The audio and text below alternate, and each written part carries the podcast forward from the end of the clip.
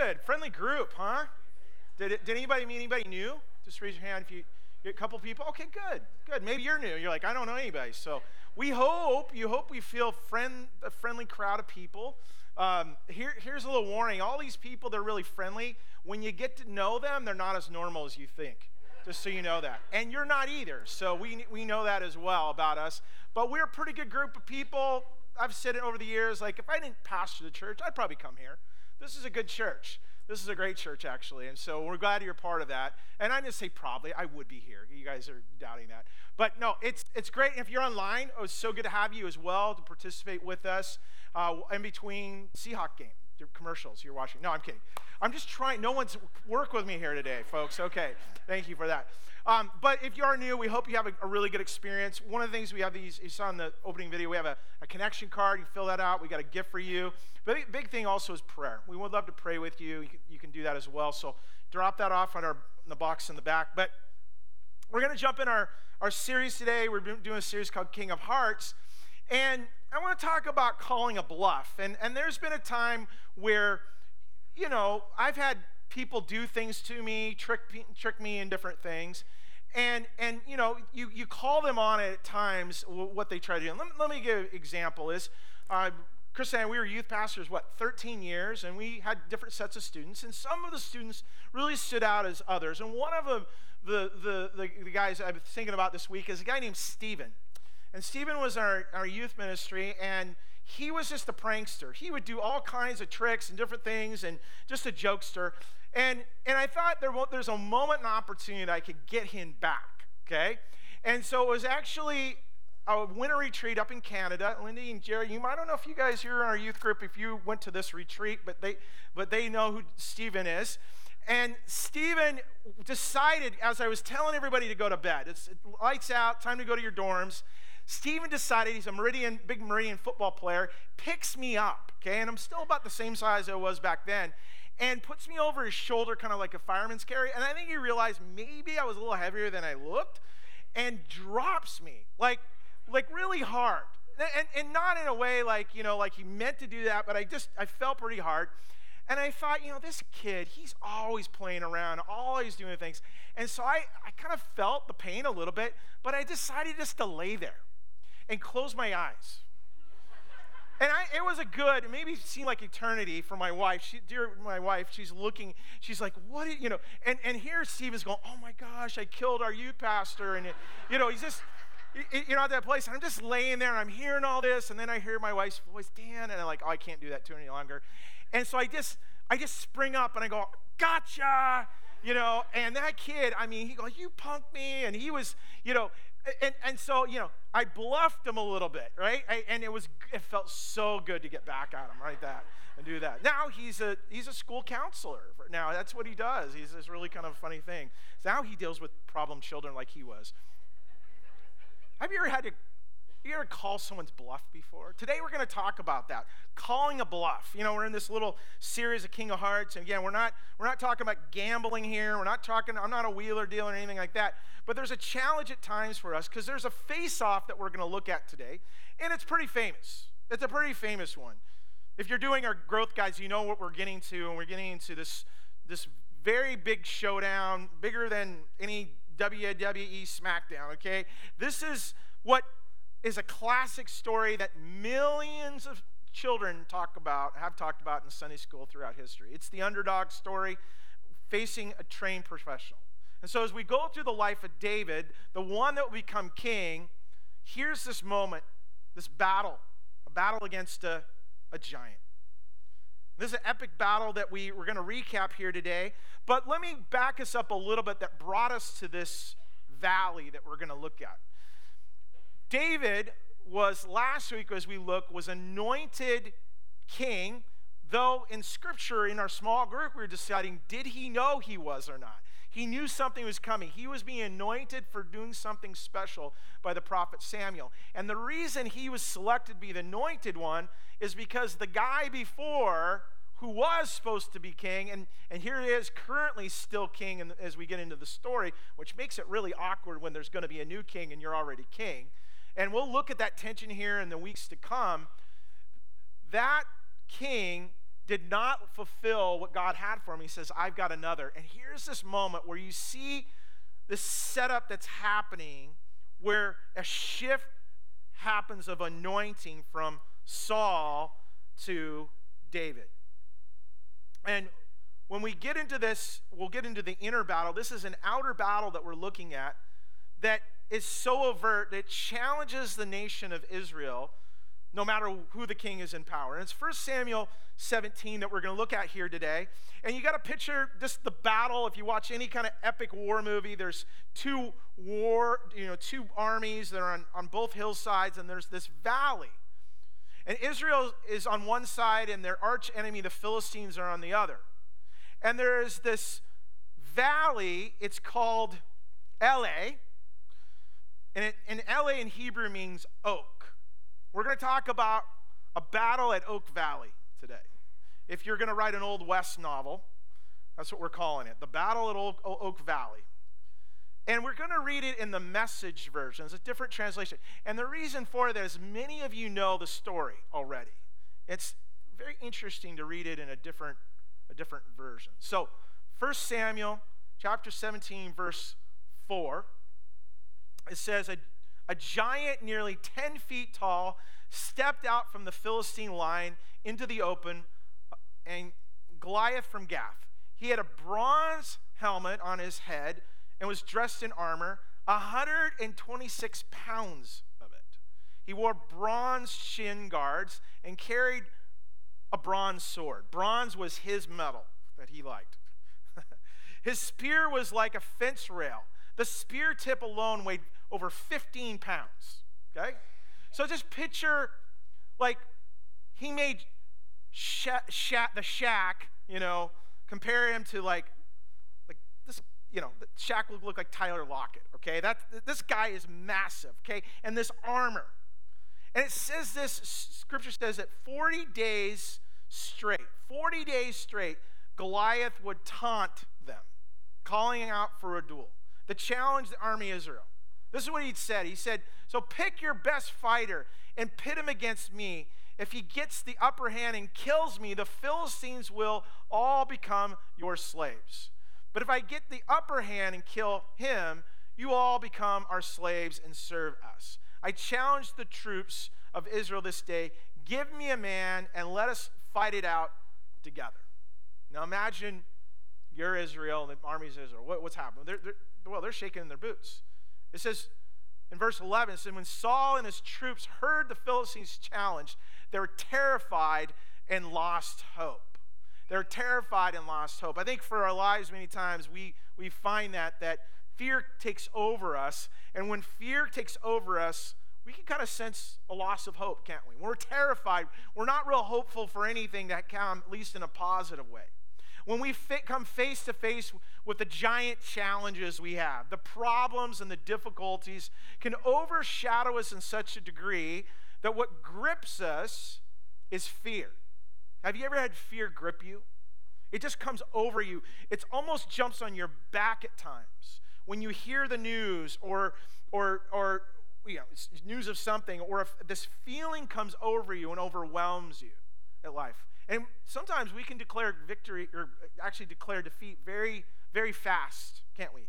Whether it's unemployment, cancer, uh, divorce, painful loss of a loved one, emotional trauma, past abuse, this giant comes and intimidates us to the very core, and it creates fear in our lives.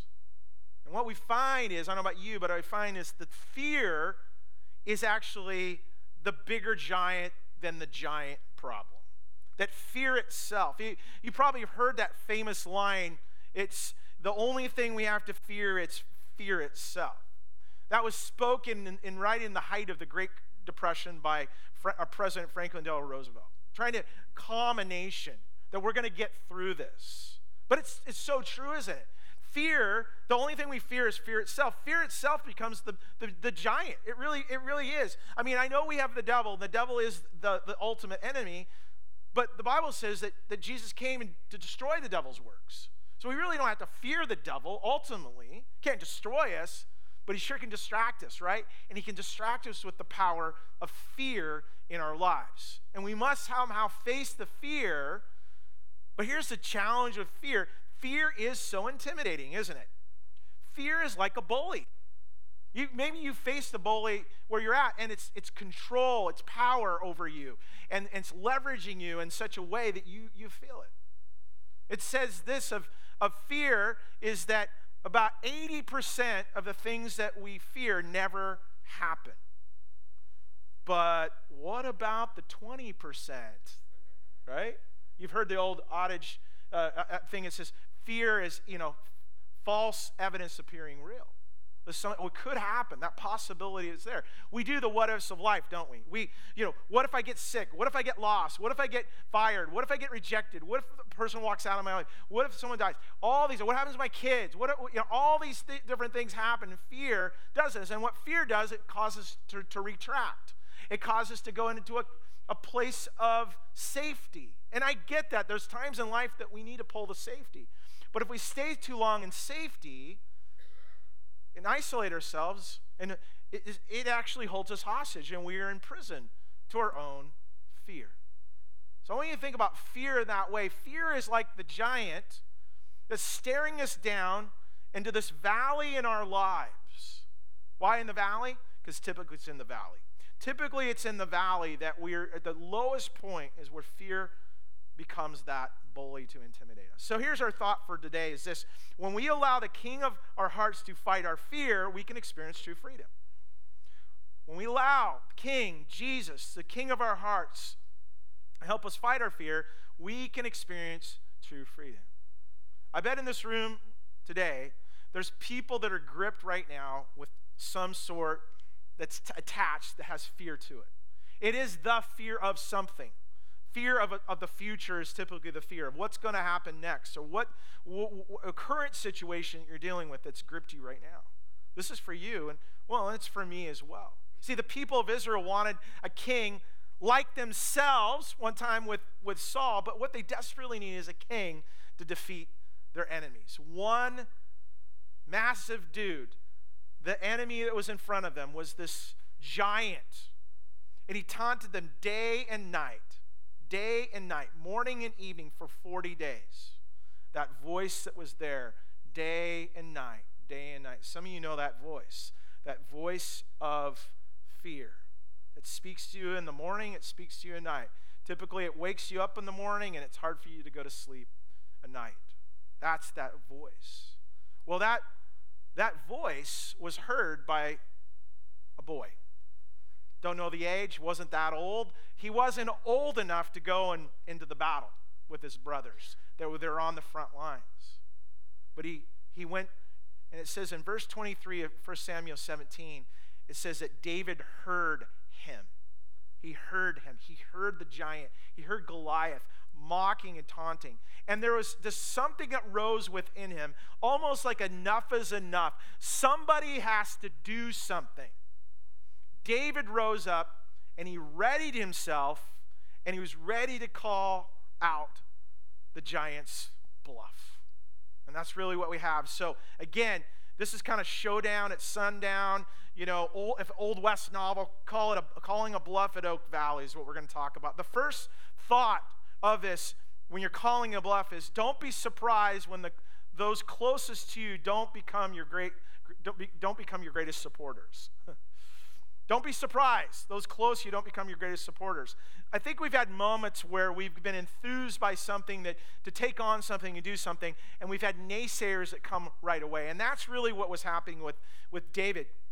He's a young shepherd boy. He's going out, and he he's his job was to go and bring lunch to his brothers that are out there in the battle lines. And he's, he's he's out there, he's hearing this Goliath day in, day out, and like, somebody's got to do something about it. Somebody better take care of this guy. Are you going to take care of this guy? You can't let them do that. Just pipe down, David.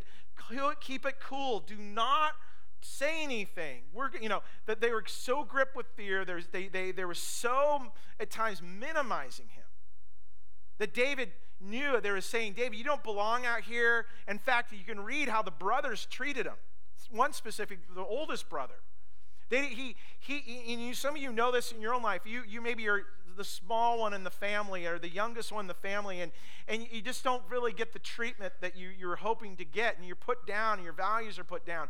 The Bible doesn't say this, but you think about this. He's the youngest one that is anointed that one day be the king. And guess how many brothers do you have last week? Was it seven? Seven other brothers probably were a little jealous, especially the oldest one who should be the one that it was anointed. And what we find is this in our lives is that when some people are not happy, they want to make you not happy as well. And see, jealousy is almost a cousin to fear. Jealousy is a fear because it's fearful that someone's going to get more than you are. If they do, how about me? Why don't I don't have it? And, and it was gripping this group. In fact, this whole nation was gripped by this fear. But David continued to be vocal about it, and it caused him to go before the king. And so he was able to go, and he said, "Master," because the king's going, what, what's going on? Why, why, is this, why is this young guy acting and speaking out the way he is? And, and this is what it says in verse thirty-two. "Master," said David, "don't give up hope. I'm going to fight this Philistine." Can you just picture this little guy, this this young guy? He he he, he he's gonna go out there and like, "You're crazy. What what are you doing?" Saul's reaction, well, that was his M O was was fear. And, and look at, he says, "You can't go out and fight this Philistine. You're too young and inexperienced. And I've been at this fighting business." And, and you know, he said, because at this fighting business since before you were born. He's saying, "Listen, I've got the experience. There's no way you're gonna do this. Have you ever been told you can't? You're too young, you're too old, you're not smart enough, you're not strong enough." I can't, really, it can be suffocating in, in our lives. Many times in my life, I've been told I can't do something. And I don't know about you, sometimes I get defeated rather quickly, and then sometimes there's something that rises up within me. And I'm like, wait a second, no, there is something we're going to do, and we're going to accomplish. But I find this is I can'ts can be contagious. They spread like diseases, don't they? They affect, they affect people, families, small groups, churches, communities, even our country, until someone says, "I'm standing up and enough is enough." And what I find is this is there's there's not a lot of I can'ts in the Bible. At least there might be humans saying it, but God never says it. What is what does God say? He goes, He, through Paul, he says, "I can do all things through Christ who gives me strength." That's a determination that we have. I tell you, the I can'ts, they can be the, the cheap, the, they're usually said from the cheap seats. One another presidential, uh, well, relative of, of Franklin Delano Roosevelt was Teddy Roosevelt. And he makes this speech about those that, it's called the man in the arena. It's the, it's the people that get out of the seats and, and come on to the field. This is what he says. I love this. He says, "It's not the, the critic who counts, not the man who points out how the strong man stumbles or where the doer of the deeds could have done them better. The credit belongs to the man who's actually in the arena, whose face is marred by dust and sweat and blood, who strives valiantly, who errs only, who comes short again and again, because there's no effort without error and shortcoming, but who does act, actually strive to do the deeds, who knows a great, who knows great enthusiasms, the, the great devotions, who spends himself in a worthy cause, who is at the best knows in the end of the triumph of high achievement, and who at the worst, if he fails, at least fails while daring greatly, so that his place shall never be with those cold and timid souls who neither know victory or know defeat." Man, I don't know if that fires you up. That fires me up. These I can'ts in life. This week, you're going to spend some time with people, and they're going to be negative people. And I'm not saying you don't learn from people's mistakes. You don't take wisdom and caution. Don't throw it out in the wind. But there's times there's going to be negative people coming around. There's going to be the naysayers. There's no way we can tackle this. There's no way we can accomplish this. David did not fear or didn't let fear to become a lid in his life. He didn't let others define him of that. He got in the arena, and he was calling a bluff at Oak Valley. You see, if you do this, you have to be who you are in order to be who God wants you to be. You have to be who you are in order to be who God wants you to be. I look back at some of my embarrassing moments in life as a young adult, and it had to do with dating, okay? As I share this with you, some of you also will cringe as well when it happens. But I, I was friends with a girl in college, and she was great. We were, again, friends. We hung out together. I think we liked each other. I think I liked her. She kind of, I think I, I, I think she liked me. I wasn't sure. We're just letting it go and flow as it did. Until one of my friends says to me, hey, she really likes you. And she, I go, she does? And in that moment, I somehow turned turned into a different person. In fact, my friend goes, you need to change different, you can wear different clothes. You need to smell differently. You need to wear cologne. I'm like, cologne? I don't need, that's for women. No, women, men wear cologne too. What? You know, I didn't know all this stuff. And he's, he was molding me and shaping me in his image of who I think he, I, I would be the dateable person. Well, can I tell you, it wasn't me. I was wearing clothes and doing things that weren't me. It was cringy. It was awkward. And she's like, no, I don't think I'm really interested in you. And no, we're not going to be friends anymore, okay? It like ruined my friendship.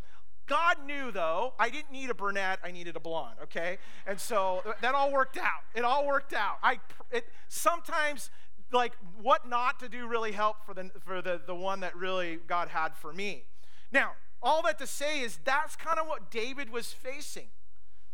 David, David basically, the The, the pressure came on of him somehow having to conform now to be this warrior. And, and Saul comes along and says, here, I've got some duds you need to wear. You can't wear, you got to dress the part, dude. You got to, you got to wear the right clothes. And he goes in his closet to bring out this battle armor. Well, scripture says in verse thirty-eight, David tried to walk, but he couldn't hardly budge. Picture this kid in this adult, you know, body armor, and it isn't working for them.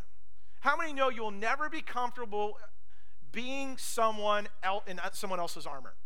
You'll never be comfortable with what someone else and how someone else's life is. It's not, it's not your life, it's their life.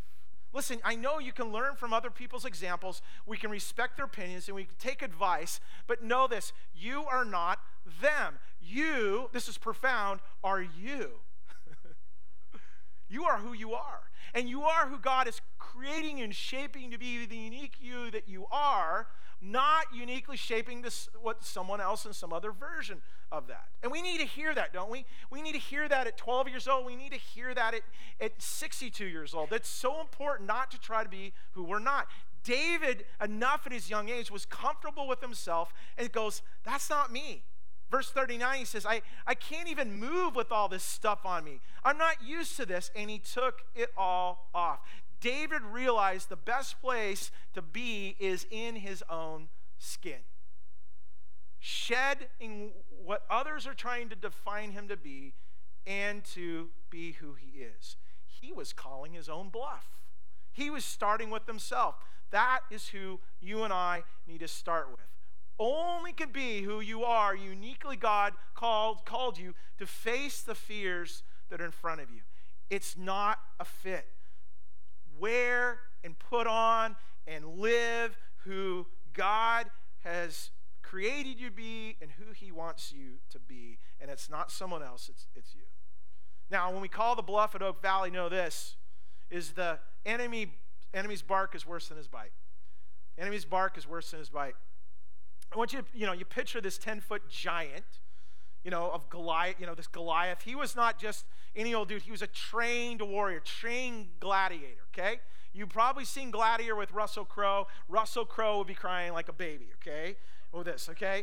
David wasn't filled with stupidity. He was filled, actually, with God's Spirit. It wasn't just like, I'm just going to be, you know, a suicide mission, though people thought it was. Look at what he says. He comes out.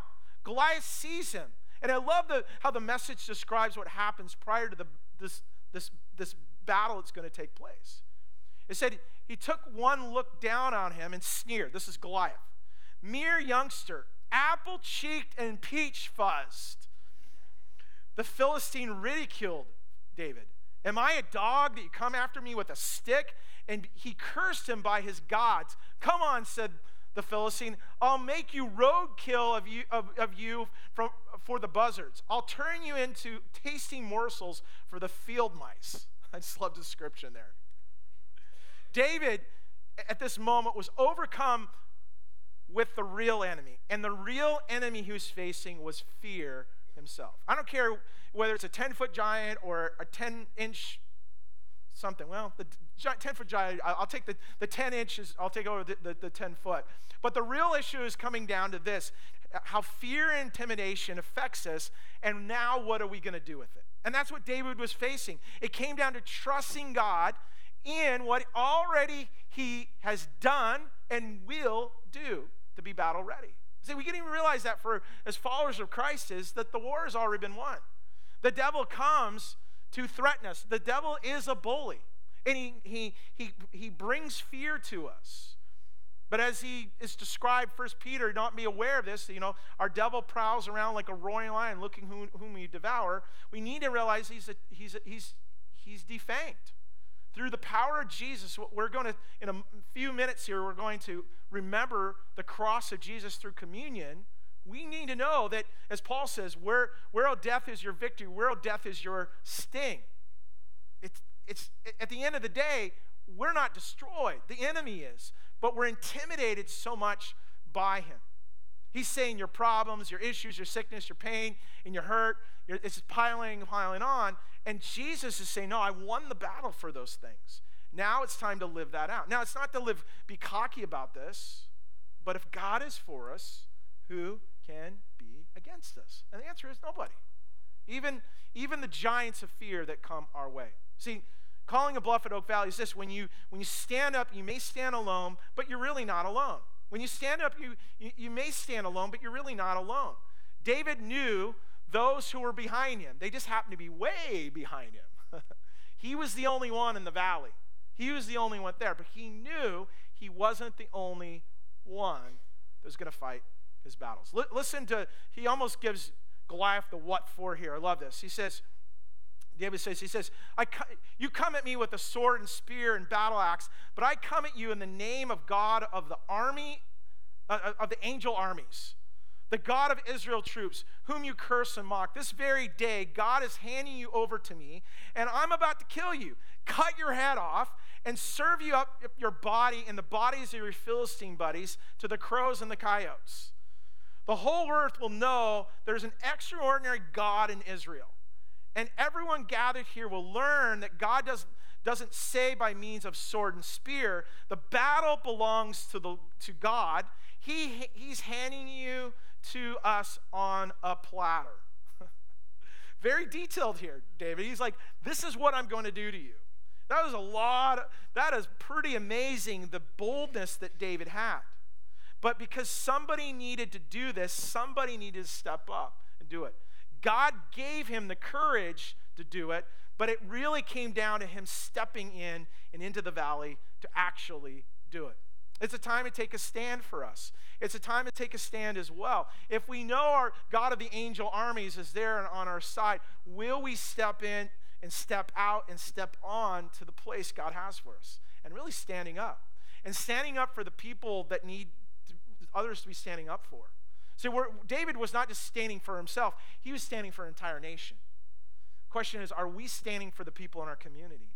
The people that are that are hurting, the people that are intimidated by fear and and and and, and broken and hurting and, and, and they're just so in a place of lostness. Are we willing to stand up? You know, tonight is that prayer gathering. That's what we're doing. We're standing up and we're taking a stand in prayer and battling in the heavenlies for people in our community as a community. When we go alone, the battle is we're not alone. We're not alone in the battle. He fights our battles, and we can cry victory. Now, David gives your heads on a platter speech. Know this, though.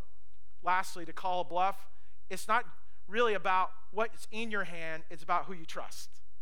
It's not always in your hand. It's who you trust. Now, li- listen what's in his hand. It says this. Scripture says, they that roused the Philistine, and he started toward David.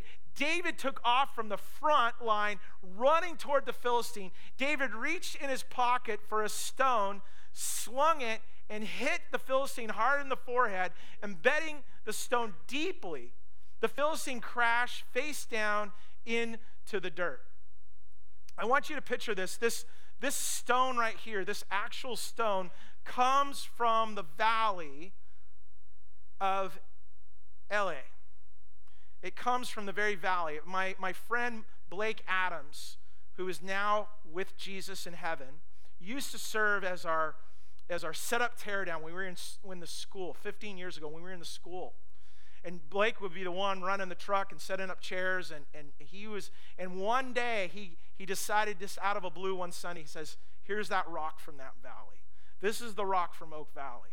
Pretty significant rock, isn't it? Pretty good size. Maybe probably the size that possibly that, that David put in his sling. But you need to know David's sling wasn't a toy little slingshot. It was it was a war of a weapon. In fact, Mag, um, Magnum Gladwell in his book on David and Goliath talked about that that if you're a skilled, uh, able to sling skillfully, of course David had that ability as, as fighting off uh, wild animals as a shepherd. If you do it skillfully, it's a, like a forty-five caliber gun. And that's really what hit, and he did hit great shot between the, the temple, hit him in the right spot to take down Goliath. But we need to we need to recognize this as it says this, that that that that David ran up to the Philistine and stood over him. Because this is what's going on. It wasn't just about the, the weapon. It was about God and what he's going to do. And it says this, he that David ran up on the Philistine and stood over him. And I think they kind of left this part out in the children, Precious Children's Bible, you know, if you guys know your kids. He pulled the giant's sword from his sheath, finished the job by cutting off his head. And when the Philistines saw that their great champion was dead, they scattered and ran for their lives. I think it was a great reminder for us is that to find true freedom is that is is that, that God's weapons matter and what he has. Not what's, what we have in our hand, but who is in our heart that matters. To live that way of the, the king who is to fight our battles. I'm going to invite our team to come get ready here in a moment for our communion.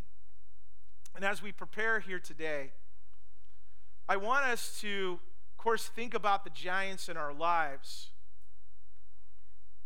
And again, it's not what's in your hand, it's who's in your heart. The king of hearts, because there's something within each of us that God is preparing us for the battle that we're going to face. I don't know what the battle is going to face this week, but I tell you, the, the biggest battle isn't isn't with your employment, it isn't your finances, it isn't with your spouse, it isn't with your kids, it's not with the neighbor, it's not it's not the the politics of that you're the opponent you're going to vote for or not vote for. That that no, the biggest the biggest battle is I th- I think for all of us is fear. If we can overcome fear in our lives, it's one of the greatest, greatest places of freedom that we have and that God has designed for us. I don't know what's intimidating you right now, but I tell you, it happens. I, I love the story of, of many of you know the name Michelangelo, you know, an artist, and he he he shaped this statue that we have called David the Giant Killer. And I, I sh- we're only showing the waist up on that one. Um, I don't know if you know the story of this, but there's this big marble uh, slab of, you know, big rock. It was actually called the Giant. And artists wanted it, but there was a problem. There was like a, there was like this, this gaping hole in the, in the deep in the center of the column of it, and it made it very fragile. It was very difficult. It was very intimidating. This big marble, it, and and it, they literally call this the, the, this marble a giant. There's like, who's going to accomplish it? Well, in fifteen oh one, this unnamed, un, you know, not very famous guy named Michelangelo says, "I will take it on," and in taking on the giant, he carved David, the Giant Killer. And I love that story in the sense. And here, here's our question I have for you: are there any giants that God is chipping away in you?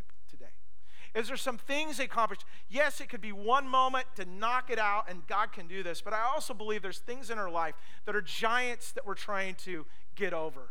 But the biggest giant that we have is fear. The God who reigns, wants to reign in our hearts, wants us to deal with that fear, to fight off that fear, to give us that freedom. But here's the irony of it, is this. The hero of the story is not you, and it's not me. The one that's in the valley is Jesus.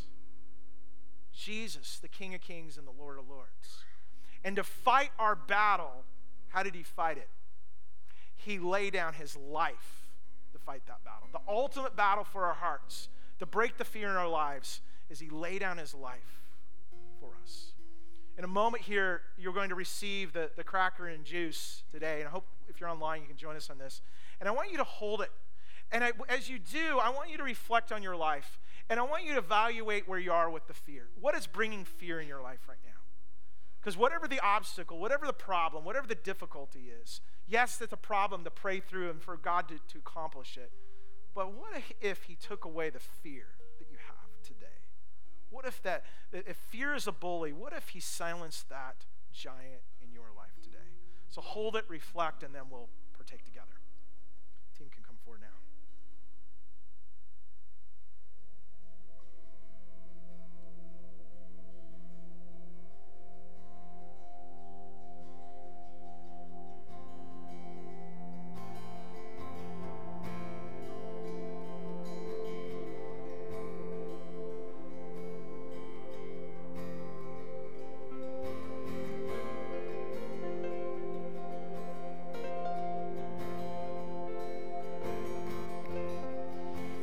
Call my name, I want to know it's you, I want to know it's you. Help me recognize it, I want to know it's you, I want to know it's you. When you call my name, I wanna know it's you, I wanna know it's you. Help me recognize it, I wanna know it's you, I wanna know it's you. Silence the noise with your voice, your words, your truth. Speak directly to me, 'cause I'm listening. I just want to know your heart. I just want to know your heart.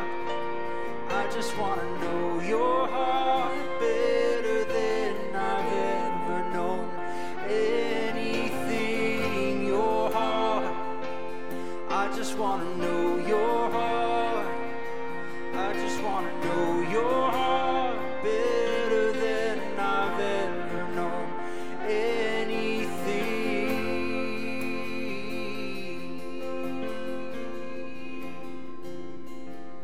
Yeah. We just want to know.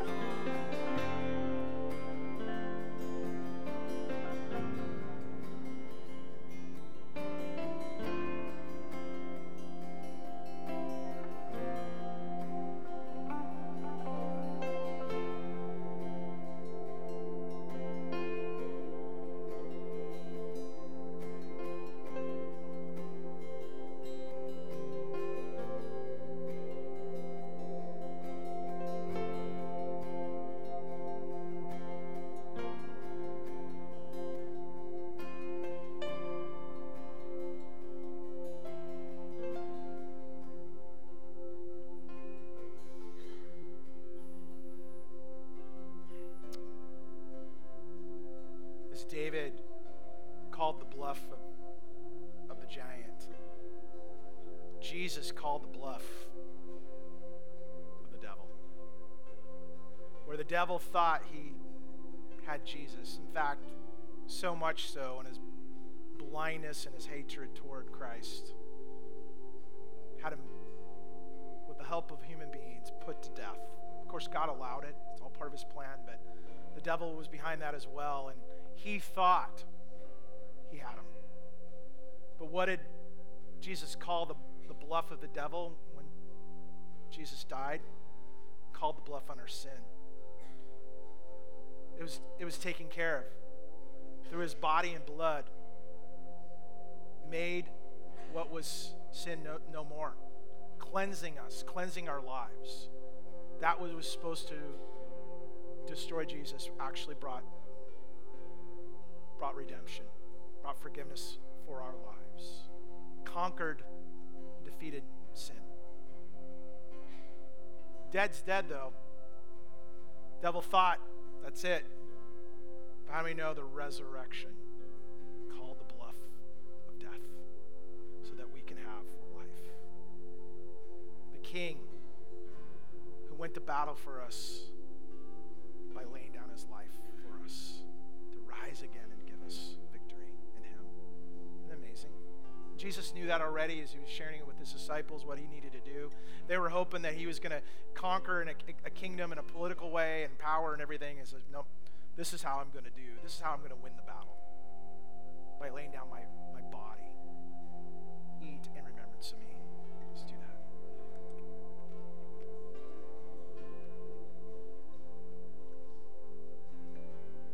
A lot of battles were won by shed blood, but there was only one battle. There was only one drop of blood that was needed from God himself, his one and only Son, perfect Lamb of God, take away the sins of the world. Jesus says, this is my blood, drink in remembrance of me.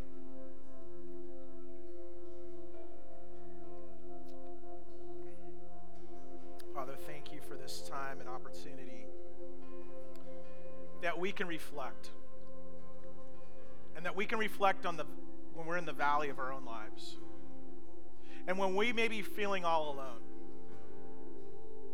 Because, God, there's times you're calling us to step out of the crowd, to step in, to stand up, to be the one to do that.